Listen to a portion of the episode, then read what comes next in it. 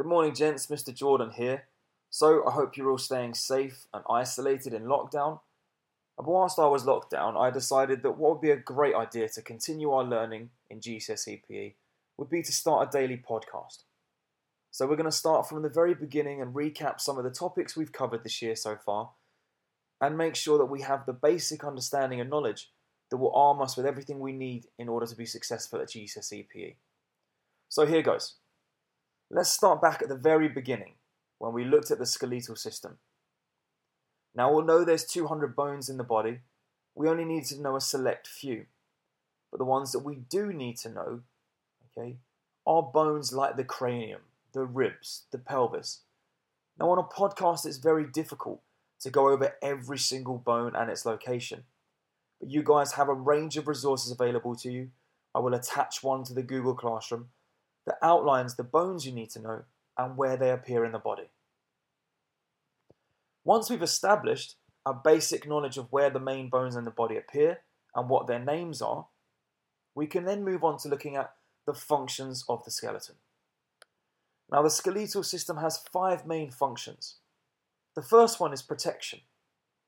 Bones like the cranium and the ribs, they can protect the brain, okay, and the heart and various other vital organs from being damaged in various elements of contact in sports such as rugby, boxing, mixed martial arts.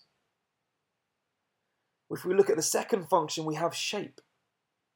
Simply, what we mean by this is that the skeleton gives the body the shape that makes you appear tall, short, wide, narrow. And then we have support. This means that the skeleton can hold your vital organs in place when playing things like sport. For example, the vertebral column holds the body upright. The rib cage supports the organs inside it, such as the lungs. We then have movement. All muscles are attached to bones. Without those anchor points, when the muscles contract, the bones wouldn't move. Lastly, we have red blood cell production. Red blood cells, which are used to carry oxygen to the working muscles, are produced in the bone marrow of some bones, in particular bones like the femur and the other long bones of the body. That's not to say we don't also produce white blood cells, but the main one that we need to be aware of is the red blood cell production.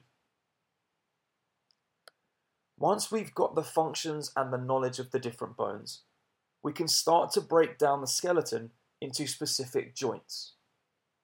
Now, the key joints that we're going to look at are the ones that are used in almost every single sport. So let's start with the main ones. The first one will be the elbow joint. The elbow joint is a type of hinge joint which allows the arm to flex and extend. Now remember, by flex we mean a decrease in the joint angle. And when we extend the joint, we are increasing the angle of the joint. Now, the main muscles, okay, that allow the elbow joint to move are the biceps and triceps. The bicep causes the flexion of the arm at the elbow. And on the flip side, the triceps cause extension of the arm at the elbow joint. The next main joint we want to look at is the knee joint. The knee joint, like the elbow joint, is also a hinge joint. This allows the leg to flex and extend. The muscles involved at that joint that allow that flexion and extension of the joint are the hamstring, which produces flexion of the leg at the knee joint, and the quadriceps that produce extension of the leg at the knee joint. If we then look at the shoulder joint, the shoulder joint is a different type of joint. It's a ball and socket joint. The rounded head of the humerus at the shoulder, okay, sits in a socket shaped like a cup, okay, of the scapula. Now, the movements this joint allows are those such as flexion, extension, adduction, abduction, and rotation. Now we know what flexion and extension are, but let's talk about adduction and abduction. Adduction is the bringing back to the midline of the body of a certain limb, whether it be your arm or your leg. Abduction, on the other hand, is a removal from the midline of the body of a limb such as the arm or the leg.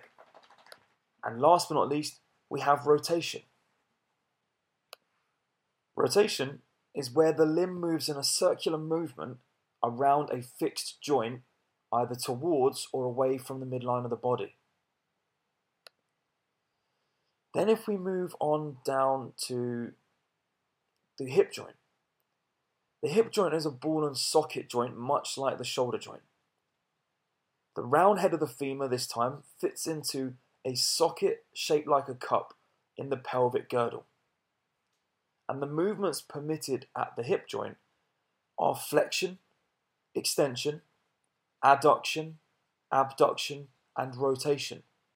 So, for those who've been paying close attention, you can see a level of symmetry between the hip joint and the shoulder joint, and between the hinge joints of the knee and the elbow.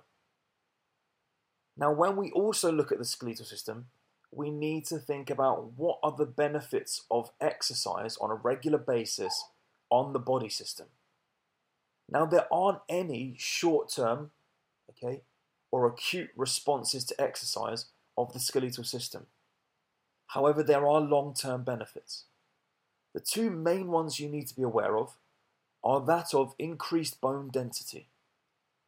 Now, with regular exercise, the bones can increase in density and they can become stronger, reducing the risk of injury.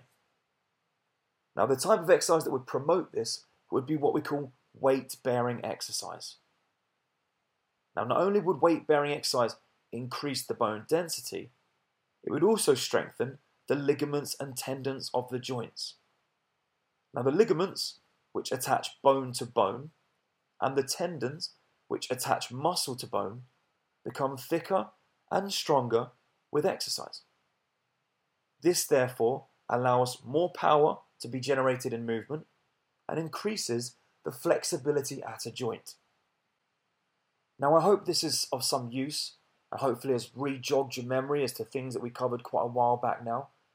What I'd suggest is listening to this a couple of times because, much like listening to your favourite song, the more you listen to it, the more you remember the lyrics. And that's exactly the same for learning. The more you listen to something, the more it's likely to embed in your long term memory, and you're more likely to be able to then regurgitate it when it comes to your exams. Signing off, hope you're staying safe, as I said at the beginning. Take care of yourself, guys.